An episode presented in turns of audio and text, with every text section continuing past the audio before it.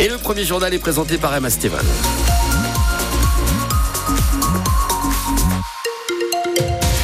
de temps couvert hein, pour ce lundi. Oh oui, il va falloir euh, encore, euh, je pense, prendre le parapluie. Des pluies qui vont intervenir euh, ici et là tout au long de la journée, dites éparses. Le temps restera gris. Je propose de détailler la météo à la fin de votre journal. Alors le sol a tremblé hier entre Saint-Avold et Carlin. Et des centaines de personnes se sont rassemblées devant un impressionnant nuage de fumée celui causé par le dynamitage de la tour de refroidissement de la centrale à charbon Émile Huchet. C'était prévu depuis longtemps avec la décarbonation programmée du site d'ici trois ans. 120 mètres de haut qui disparaissent en quelques secondes du paysage, la tour numéro 5 fait désormais partie du souvenir de nombreuses familles. Moi, je suis venu pour montrer aux enfants euh, justement la démolition de la tour. Je suis originaire d'ici et donc je voulais partager ce moment avec eux et je pense que c'est une dernière fois qu'ils pourront aussi voir euh, ça. Bah, à chaque fois que je venais euh, avec ma fille et mamie ici, bah, je la voyais à chaque fois. C'est une page qui se tourne de l'histoire. C'est exactement ça, on la connaît depuis qu'on est enfant, qu'on voulait partager ça avec notre fils et puis. Il faut que le, jeune il puisse voir ça aussi, quoi. Hein, c'est intéressant. Il peut après en parler à l'école ou quoi. au moins il a des souvenirs. Voilà, nos enfants, on a envie de leur inculquer nos valeurs, enfin ce qui fait notre patrimoine aujourd'hui, c'est tout. Ils viennent voir avec nous. Ils ont 3 et 6 ans. Là, on a encore 10 euh, ans. Tout ce qui est enfin, mine, euh, enfin, tout ce qui est euh, centrale et ça fait partie de chez nous. Quoi. en fait, c'est mon père qui m'en parlait quand on passait par là et tout. Il me racontait toujours cette histoire. Moi, j'étais super impressionnée par ces tours. Ça me fait même peur, quoi.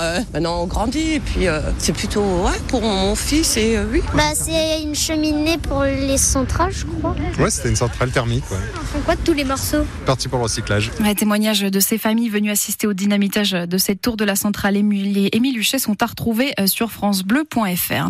Un homme de 38 ans tué par arme blanche hier matin très tôt à Montigny-les-Messes. Les faits se sont déroulés dans un foyer pour demandeurs d'asile où la victime vivait. Elle y partageait sa chambre avec euh, le suspect qui a été interpellé. Une, hausse, une fausse lettre pour une vraie démission. Ah, c'est l'histoire rocambolesque que vit un élu de Coin-les-Cuveries près de Metz depuis quelques semaines. Une personne aurait envoyé un courrier de démission avec une fausse signature à la mairie. Résultat, Julien Ruaro ne siège plus au conseil municipal depuis fin janvier. Il l'a appris par hasard, Julie Seignera, dans un contexte de tension puisque l'élu dénonce un conflit d'intérêts entre la mairie et un projet immobilier. C'est au détour d'un banal appel à propos du conseil municipal à venir que Julien Ruaro a découvert le poteau rose. Je dis à la secrétaire de mairie, la convocation par mail, c'est celle-ci qui compte vraiment. Ce à quoi on me répond, ben, la convocation, elle a été envoyée. Ben, je dis non, je l'ai pas reçue. La secrétaire me dit c'est normal, euh, toi tu es plus élu. Mais comment ça? Ben oui, t'as démissionné. Mais j'avais de la vie. Il dépose immédiatement plainte. Problème, les textes sont très clairs. Un élu doit adresser sa démission au maire qui la réceptionne et en informe la préfecture. Et la démission est immédiate. Pourquoi après avoir reçu une attestation comme quoi c'est pas mon écriture, une plainte pour usurpation d'identité, pourquoi j'ai pas été contacté et que tout simplement le faux courrier, bah voilà, il est déchiré, il est mis à la poubelle, on n'en parle plus. Anne-Marie Linden, la maire de Coin-l'Écuverie, dit avoir respecté la loi. Pas un instant, elle n'a imaginé que cette lettre pouvait être un faux. La prose était la même que celle de Julien. Je crois que j'ai fait un compte, là on doit être à 17 recours entre les recours gracieux, les recours au tribunal administratif, les plaintes qui ont été portées. Ça faisait trois conseils d'affilée qui n'étaient plus là. Je ne vois pas qui aurait intérêt à agir en ce sens, surtout en connaissance monsieur et son côté procédurier. Sur un point au moins, les deux parties sont d'accord. La loi devrait prévoir un garde-fou pour empêcher ce genre de situation, inédite certes, mais qui pourrait faire chanceler tout notre système démocratique si on peut ainsi se débarrasser d'un élu. Et en attendant, hein, Julien Ruaro a deux mois à compter de sa vraie fausse démission pour saisir le tribunal administratif et contester sa propre démission. La police de Dijon, elle, a cru à un braquage hier. Elle est intervenue un peu avant midi dans une supérette prise d'assaut par un groupe de personnes armées. Armées de fausses armes à feu puisqu'elle tournait en réalité un clip de rap. Le président de la FNSE envisage une nouvelle mobilisation des agriculteurs si le gouvernement ne fait pas des efforts concrets. Selon ses mots, Arnaud Rousseau doit être reçu par le Premier ministre demain après-midi. Hugo Humbert remporte l'Open de tennis de Marseille. Victoire en finale hier en 2-7, 6-4, 6-3 face au Bulgare Grigor Dimitrov.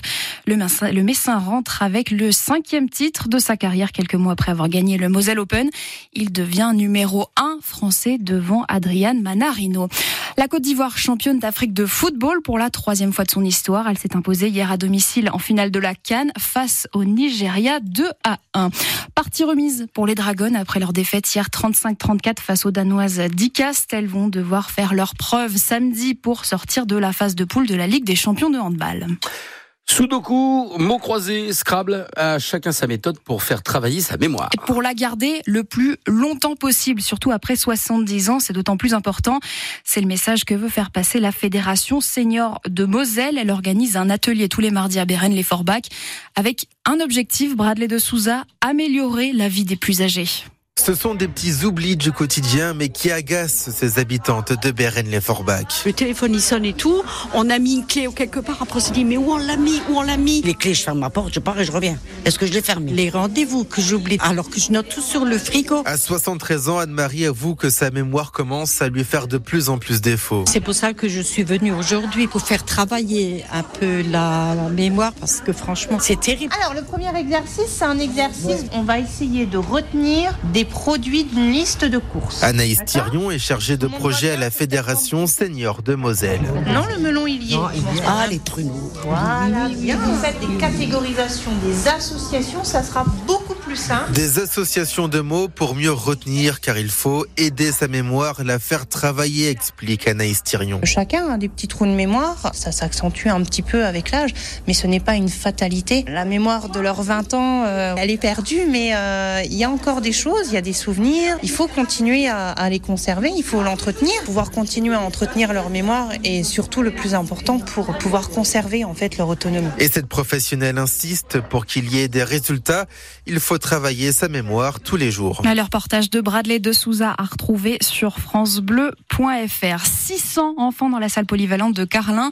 Ils ont sorti hier leur plus beau costume pour le traditionnel bal des enfants du carnaval. Ils continuent jusqu'à ce soir 20h30 avec le bal des harengs. Une tournée en famille pour Alain Souchon et ses deux fils. Ils partent sur les routes de France pour une centaine de dates à travers le pays à partir du mois de mai prochain pour les 80 ans de l'artiste.